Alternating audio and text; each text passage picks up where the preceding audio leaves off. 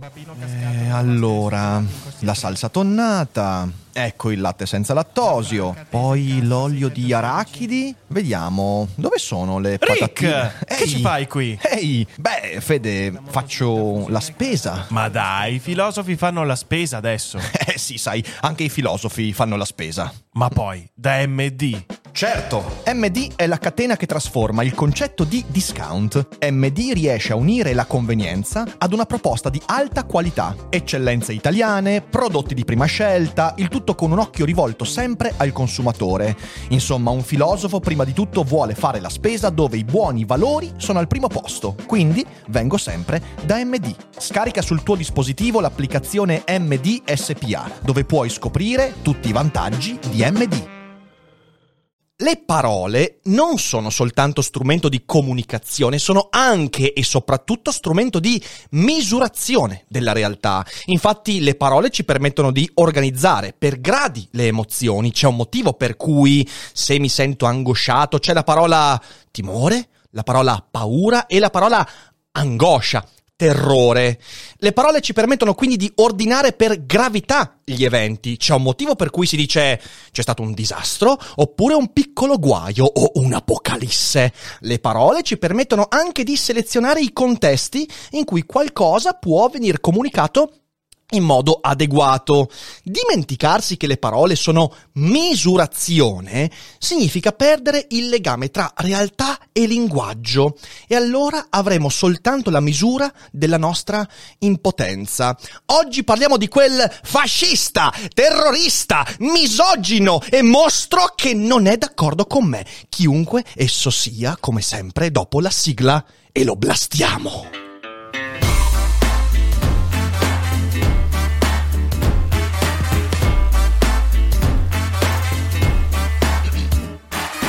Sei su Daily Cogito, il podcast di Rick DuFer. E chi non lo ascolta è cibo per gli zombie. Il linguaggio è diventato smisurato, tutti vanno in guerra, in battaglia, anche se sono dentro una chat, tutti vengono distrutti, annichiliti, devastati, anche se magari c'è solo uno scambio di opinioni e non c'è più la misura di quello che stiamo esprimendo in relazione alla realtà dei fatti. E questo, signore e signori, è un problema, non un'apocalisse, ma un problema. Prima di lanciarci nella disquisizione di oggi, che è molto importante e va a impattare sul concetto di polarizzazione, quindi seguitemi fino in fondo, mi raccomando, vorrei ricordarvi che ci aspetta una settimana piena di cose molto belle, perché, per esempio, nella live di mercoledì dieci febbraio alle ventuno faremo la monografia su Franz Kafka.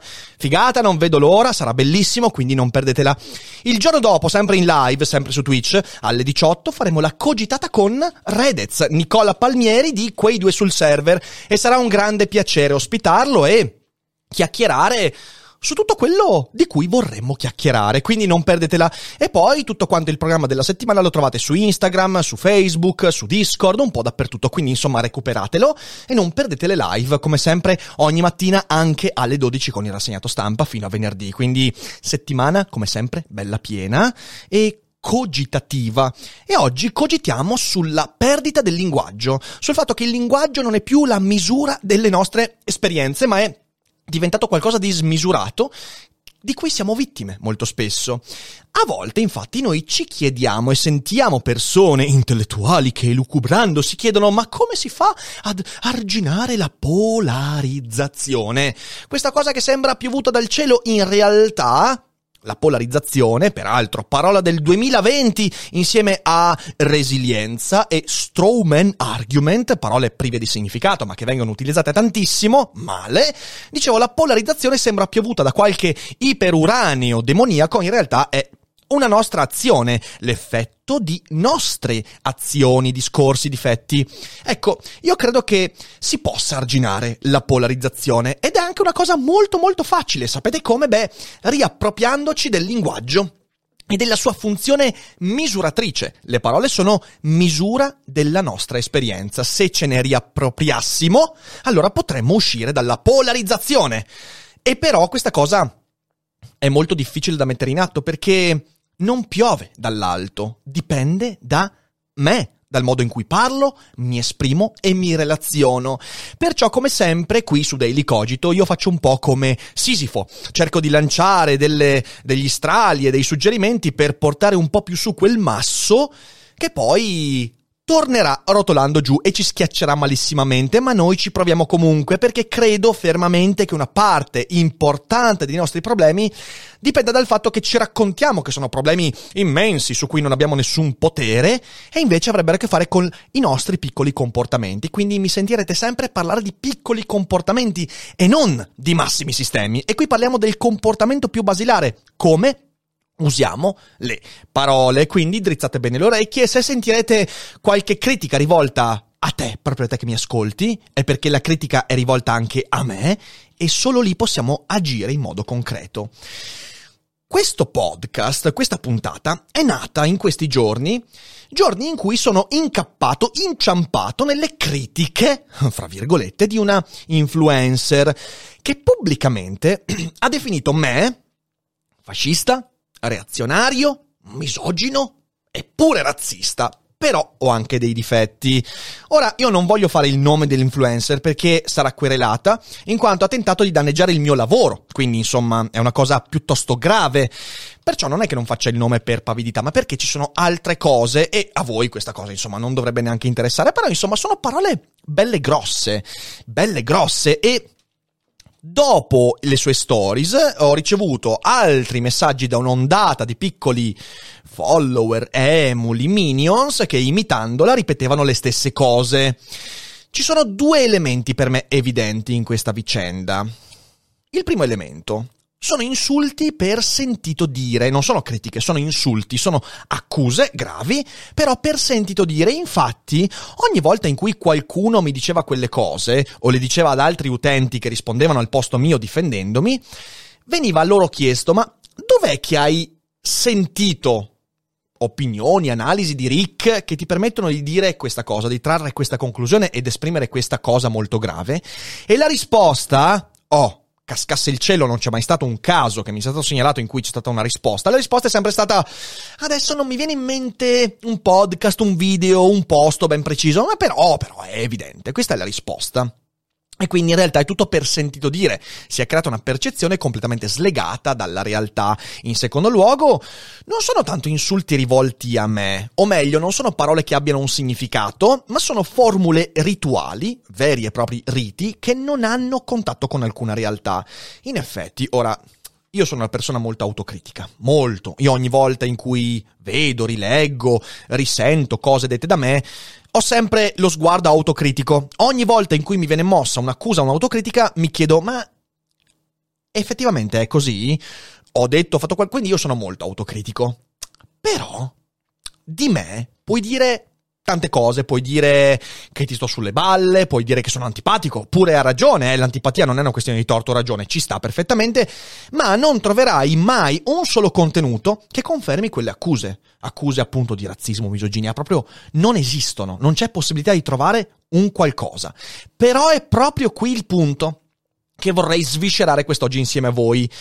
Noi troppo spesso usiamo le parole al massimo grado, all'iperbole che non ha un, un ulteriore scalino in alto, quindi al massimo grado possibile, per misurare non la realtà descritta ed espressa, ma la nostra emotività nel vedere quella realtà. Cioè, quando qualcuno mi scaglia addosso, scaglia addosso accuse, paroloni nei confronti di qualcuno, non sta dicendo: io con queste parole misuro una realtà. Io con queste parole misuro il mio grado di fastidio, angoscia, timore, insicurezza, astio nei confronti di quella realtà. Ed è una cosa molto molto diversa, perché in questo modo non misuriamo più la realtà, misuriamo la nostra incapacità di comunicare, e questo è un aspetto molto importante. E tutto questo porta a due conseguenze. La prima: non abbiamo più parole quando ci troviamo finalmente, per davvero, davanti ad un fascista, ad un razzista, perché raga, lì fuori ci sono, eh. Ma fidatevi, non sono io, ma non lo dico perché voglio fare l'anima bella. Frega cazzi di fare l'anima bella. Lo dico perché nessuno può trovare un mio contenuto, come detto, eh, che avalli queste accuse. Lì fuori ci sono i fascisti, i razzisti, ci sono. Quando li troviamo veramente, che cazzo di parole usiamo? Beh, usiamo quelle parole perché sono il massimo grado di quell'accusa che possiamo avere. Cosa c'è più razzista di un razzista? Sì, vabbè, puoi dire xenofobo, ma è più o meno un sinonimo e non necessariamente più grave, è più o meno lì. Quindi quando ti trovi a un grado più elevato di realtà, che parola usi se hai già usato la parola con il maggior grado di accusa che ti poteva venire in mente? Ecco, questo porta all'insignificanza e l'anestetizzazione del linguaggio. C'è un motivo per cui le parole hanno diversi gradi e se io uso sempre il massimo grado, quando troverò la realtà che mi permetterebbe di usare quel massimo grado, la parola avrà perso totalmente di significato, sarà insignificante, anestetizzata. E voglio dire, c'è un motivo per cui orgasmo si differenzia da piacere. Qualcuno di voi direbbe mai che ha provato un orgasmo, se non metaforicamente, nel dare una carezza alla propria compagna o al proprio partner? No, l'orgasmo si differenzia dal piacere. E quindi la stessa cosa vale per i sentimenti, per le accuse, per gli epiteti, vale, ci sono diversi gradi del linguaggio ed è per questo che la parola orgasmo ha un significato, perché si differenzia dal semplice piacere, cioè quella parola descrive un grado di realtà, misura una realtà esperienzialmente diversa dal resto. La stessa cosa vale per l'accusa di fascista, razzista. Quella parola designa un grado di realtà ed esperienza diverso da altre cose e se io uso sempre quella rendo insignificante tutto quello che potrei mai esprimere. In secondo luogo, altra conseguenza, non raccontiamo più attraverso il linguaggio che padroneggiamo, ma siamo raccontati da un linguaggio che ci domina e ci domina attraverso tante cose che già abbiamo detto, i trend, le mode, la polarizzazione emotiva, i meme. Siamo raccontati dal linguaggio perché il linguaggio esprime qualcosa su cui non abbiamo il controllo, l'emotività, l'astio, il fastidio, tutte cose emotive che non riusciamo a vedere razionalmente, quindi non raccontiamo più, non padroneggiamo più le parole, ne siamo posseduti in modo assolutamente inconsulto e inconsapevole. Provate a pensare al Movimento cinque Stelle. Tra il duemilaotto e il duemilasedici, ci ho fatto anche un video circa tre anni fa, fra il duemilaotto e il duemilasedici, il linguaggio dei cinque Stelle era pervaso da iperboli. Prendete un articolo del blog o qualsiasi cosa. Per esempio, qualsiasi indagato era mafioso. Mafioso, già colpevole. Oppure qualsiasi sospetto era già una certezza. Presunzione di innocenza, ma che scherziamo? Qualsiasi critica era un vaffanculo. C'erano sempre queste iperboli incredibili. E voglio ricordare che una notte in cui tutti i vaffanculi sono neri, e nessun vaffanculo è più distinguibile dal resto. E infatti il vaffanculo, il Movimento cinque Stelle, l'ha reso insignificante. Questa parola così importante nella vita, ora mandare a fanculo a qualcuno è come dirgli ma sì, dai, fatti una bella dormita. Non ha più nessun significato. I cinque Stelle, infatti, hanno sgretolato velocemente la propria identità proprio perché il loro linguaggio è sempre stato insignificante, in quanto iperbolico, in ogni cosa. Non hanno mai espresso le cose per gradi, era sempre il massimo possibile nelle accuse, nei desideri, eh, nelle espressioni emotive, verbali, sempre il massimo possibile. E chi dice che no, non è vero che i cinque Stelle hanno sgretolato la loro identità velocemente? Vorrei ricordare che negli ultimi due anni, anche di meno, si sono alleati prima con la Lega, poi col P D, adesso con Draghi, di conseguenza con Berlusconi. E questa è la conseguenza del fatto che il linguaggio dei cinque Stelle è sempre stato privo di significato, perché ha parificato la parola orgasmo, significativamente, la parola orgasmo è la parola piacere e la parola vaffanculo. Per un cinque Stelle dire vaffa, orgasmo, oggi è la stessa cosa. E questo, signore e signori, porta conseguenze e noi lo stiamo vedendo nella polarizzazione. Altro esempio, i detrattori di Salvini, e questo lo ripeto da anni e anni, si sono condannati a non capire la realtà di questo personaggio dipingendolo come se fosse stato Mussolini, perché quando si vede Salvini, cosa viene in mente? Il fascismo, e qual è il grado massimo del fascismo? Mussolini, senza però riuscire a osservarne ed esprimerne le sfumature. Che ci piaccia o no, Salvini non è quella cosa lì, non è a quel livello, è fatto di sfumature, anche perché è un personaggio politico, quindi difficilmente può essere ascritto a un archetipo politico passato, e senza capirne le sfumature è, è diventato insignificante il linguaggio con cui lo si accusa. Vi ricordate tutte le cose quando Rolling Stone scrive "io non sto con Salvini" e via dicendo? Ecco, tutto quel linguaggio dei detrattori di Salvini oggi ha dato una libertà di azione incredibile a Salvini, perché oggi, se ci pensate bene, sono tutti attoniti a guardarlo dare il suo appoggio a Draghi e si rischia di non capirne le strategie, che sono molto più complicate rispetto a un "eccolo lì, guarda, Mussolini, eccolo lì, fascista, eh, già, l'etichetta, tac, e mi sento esentato dal pensiero critico". Se noi usiamo sempre il massimo del linguaggio, il linguaggio poi ci si rivolta contro. Stessa cosa che ho espresso nel video sui negazionisti, eh, termine peraltro, se osservate, già quasi dimenticato, espulso dall'agone pubblico e politico, perché non va più di moda, perché gli altri non dicono più negazionista e quindi ha perso di valore, perché il valore di un termine insignificante è se gli altri lo usano, ricordiamocelo, non l'utilità nell'esprimere qualcosa di reale. E quindi è stato già dimenticato perché privo di significato, ma anche lì tutto quello che contraddiceva il mio sentire politico e di qualsiasi tipo era negazionismo. E in quel modo lì il termine negazione ha perso significato, e capite bene che questo ha qualche conseguenza non indifferente. Il significato delle cose viene misurato dalle parole che usiamo per contrasto e differenziazione. È il motivo per cui noi abbiamo timore in un caso, abbiamo inquietudine in un caso diverso, abbiamo angoscia in un altro caso, e non ci sentiremmo mai di dire allo psicologo che io provo sempre angoscia. Come ti senti quando non viene fuori il tuo film preferito? Angoscia. E quando non trovi i tuoi cereali al supermercato? Angoscia. Fidatevi, non è un buon modo per gestire i propri sentimenti negativi. È il motivo per cui, se tutto quanto è sempre una figata pazzesca, niente lo è. Il motivo per cui, se tutti sono pazzi furiosi, nessuno più lo è.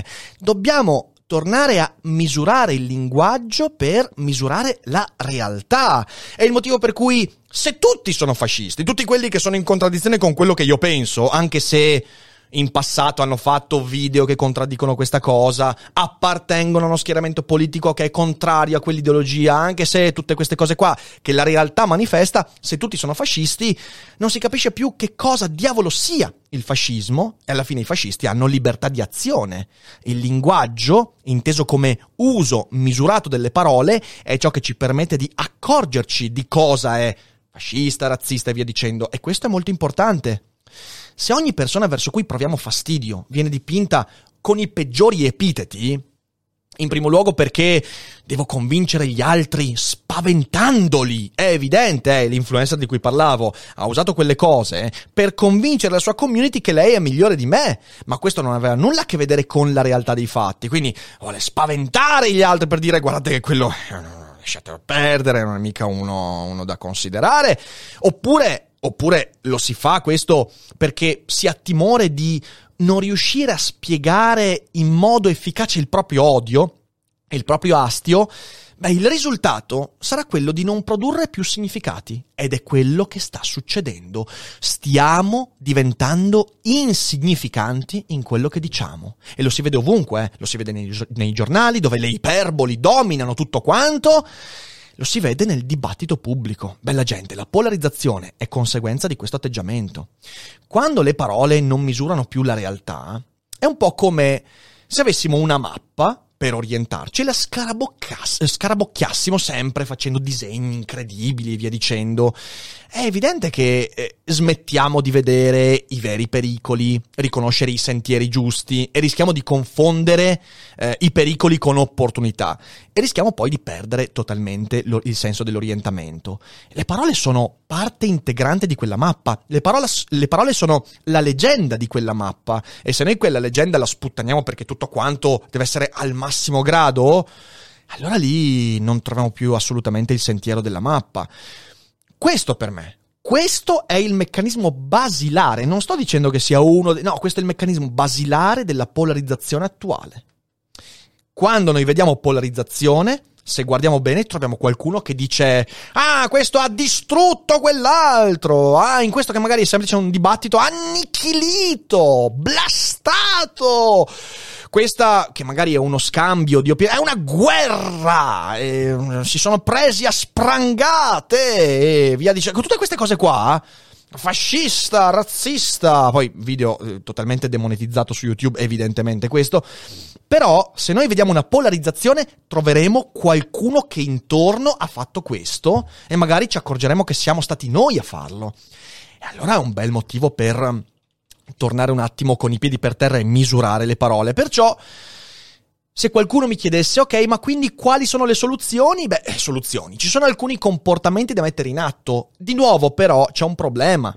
Che se io adesso dico queste cose, ma o non sono io a metterle in atto, perché anch'io ci sono caduto, cioè io non, non sono esente da questo meccanismo, eh, attenzione. Io ci sono caduto e dopo questa puntata, dopo questa presa di consapevolezza di queste ultime settimane, cercherò di mutare il mio modo di esprimermi. Però eh, questo è un problema. Io... farò del mio meglio per evitare. Mi piacerebbe che le cinquecento, seicento, diecimila persone che guarderanno questo video provassero a farlo a loro volta. Allora qualche consiglio che, ripeto, do a me stesso più che agli altri. Prima di tutto devo chiedermi se ciò che sto per dire ha un legame con la realtà e la mia esperienza.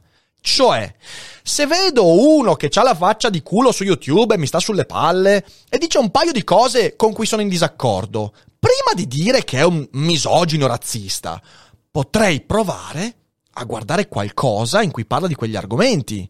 E una volta trovati quegli, quei contenuti che magari danno ragione in parte eh, o, o non danno ragione a quella che è la mia opinione, misurare le parole sulla base di quello che ho sentito. Questo significa avere un contatto con la realtà. Altrimenti, se io continuo a esprimere pubblicamente parole, epiteti e, e espressioni sulla base del sentito dire, la società diventa un infinito e incomprensibile gioco di telefono senza fili, in cui tu dici una cosa e alla fine... un tizio capisce tutt'altro e pensa che tu sia un mostro. Non credo sia proprio un modo, un modo proficuo di costruire un dibattito pubblico. In secondo luogo, provo a chiedermi se le parole che ho scelto misurano in modo onesto quello che la realtà mi ha mostrato, e quindi le parole che uso per esprimere quello che ho visto sono misurate rispetto a quello che ho visto, oppure le sto lanciando oltre...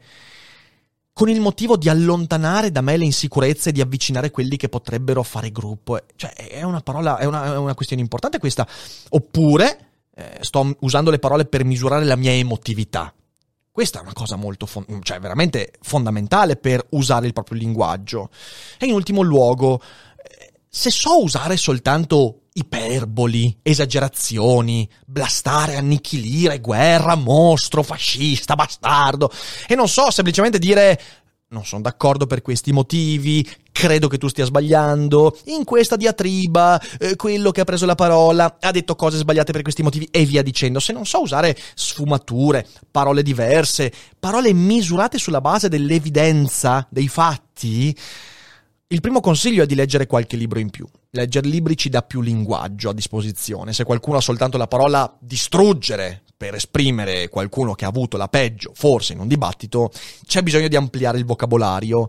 E in secondo luogo forse bisogna chiedere l'aiuto di uno bravo, perché se tutto quanto intorno a te è mostruoso, fascista, razzista, terribile, apocalittico, magari c'è un problema di percezione e allora lì le parole hanno bisogno anche di una revisione del contatto che hai con la realtà. Ma questo purtroppo è un problema che qui su Daily Cogito non possiamo risolvere né affrontare. Credo però eh, di aver messo sul piatto della bilancia qualche argomento utile da valutare e spero che ogni mio ascoltatore e ogni mia ascoltatrice riusciranno a valutare questi argomenti e spero che valutandoli troveranno qualcosa su cui agire concretamente nella loro vita. Questa è la mia speranza. Detto questo, io sono arrivato in fondo alla puntata. Se siete in live non andatevene, adesso sono certo che ci saranno delle domande, dei dibattiti da aprire. Apriamo anche la chat vocale alla fine di questa puntata. E per tutti gli altri, se non eravate in live ma siete in differita in podcast o YouTube, beh, insomma, guardate i link in descrizione, ci sono tanti link per sostenere il nostro lavoro, il nostro negozio, eh, le chat dove ci trovate per chiacchierare, ampliare, vedere i calendari e poi... condividete Daily Cogito con le persone che vi circondano, sia mai che qualcuno che oggi accusa di cose terribili chiunque intorno a sé, domani riesce a usare due parole in più per descrivere meglio il mondo che lo circonda. Grazie, buona giornata o serata o pomeriggio e via dicendo, e non dimenticate che non è tutto noia ciò che pensa.